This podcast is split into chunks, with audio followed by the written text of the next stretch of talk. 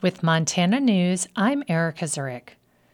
A Montana firefighting agency temporarily grounded its aircraft for a safety review after a helicopter crash landed and burned in strong winds. The sidelining of the State Department of Natural Resources Conservation fleet of seven helicopters and three fixed wing aircraft through Thursday night comes as Montana's fire season grew more severe. Numerous major blazes ignited across central and southern Montana. Minor injuries were reported among the five agency personnel aboard the helicopter that crashed near a roadway while involved in a fire east of Townsend on Tuesday evening. Officials say the results of the state investigation will be given to federal aviation officials. The Robertson Draw fire burning 24,000 acres south of Red Lodge has been identified as human caused, according to the Carbon County Sheriff's Office. Sheriff Josh McQuillan says his office is investigating with the U.S. Forest Service. They've identified the person and have been in contact, but that person is not in custody. McQuillan says the fire has burned eight major structures and 13 outbuildings. A commission governing wolf hunting in Montana is considering new wolf management rules that would make it easier to hunt wolves in the state. The proposed rules were released this week after the Republican controlled legislature passed several laws to encourage additional wolf hunting. The Montana Department of Fish, Wildlife, and Parks already expects the number of wolves in the state to decrease following a particularly successful hunting season. A colony of Hutterites has rejected a recommendation to evacuate from the Deep Creek fire southeast of Helena. Yellowstone Public Radio's Kevin Trevellyan reports the fire grew slightly to more than 4,600 acres today, but a spokesperson says it's relatively stable. Meagher County Sheriff John Lopp says the 130 odd residents of the Springdale colony felt they weren't in danger when law enforcement tried to evacuate them earlier this week, but that they might leave if things get dire. He says the Deep Creek fire burning between Townsend and White Sulphur Springs was about two miles from the colony as of Thursday afternoon. Lopp says colony residents have a constitutional right to stay put, but he says they were also told fire commanders wouldn't send additional resources to the area. And we're not going to put our first responders in danger for people that don't have any regard for their own well-being i guess is the best way to put it A resident confirmed that Springdale is still occupied during a phone call but wasn't authorized to provide further details. Hutterites are a faith based people who live and work in colonies across the western U.S. and Canada. Lopp says the Springdale colony has fire engines in case the Deep Creek fire gets closer. He says residents were concerned about evacuating and leaving livestock behind. they have a large hog operation so I think that would be take quite an effort to get hogs out Fire spokesperson Margie Ferrucci says an evacuation order from the Grassy Mountain subdivision remains in place, though residents have been able to return for belongings and to salvage refrigerated food amid power outages. Ferrucci says the Highway 12 closure has been lifted. People are still advised to avoid the area because the fire is flanking both sides of the road.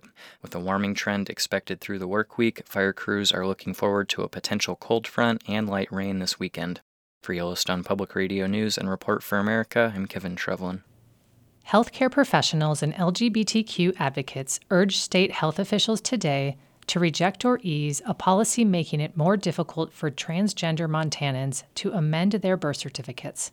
MTPR's Shaylee Ragar reports. The rule would put the health department in compliance with a 2021 state law that requires transgender Montanans undergo gender affirming surgery and appear in court before they can change the gender marker on their birth certificate.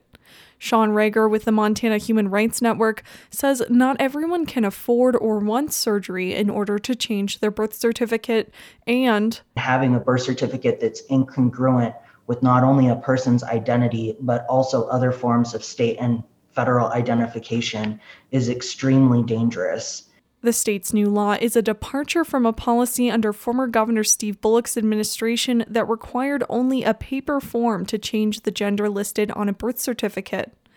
Reagor says making the process more complicated could lead to people being outed by a birth certificate incongruent with a person's identity, putting them at risk of discrimination. Senator Carl Glimm, a Republican from Kila, sponsored the bill during the 2021 legislative session and was the only proponent of the policy during the meeting. It appears to me that the rules that have been set forth today are in agreement with the legislation and that is the direction of the legislature, and this bill was duly passed by them. Pediatricians spoke in opposition, saying the rule doesn't consider best practice medical care for people transitioning and could negatively impact their mental health.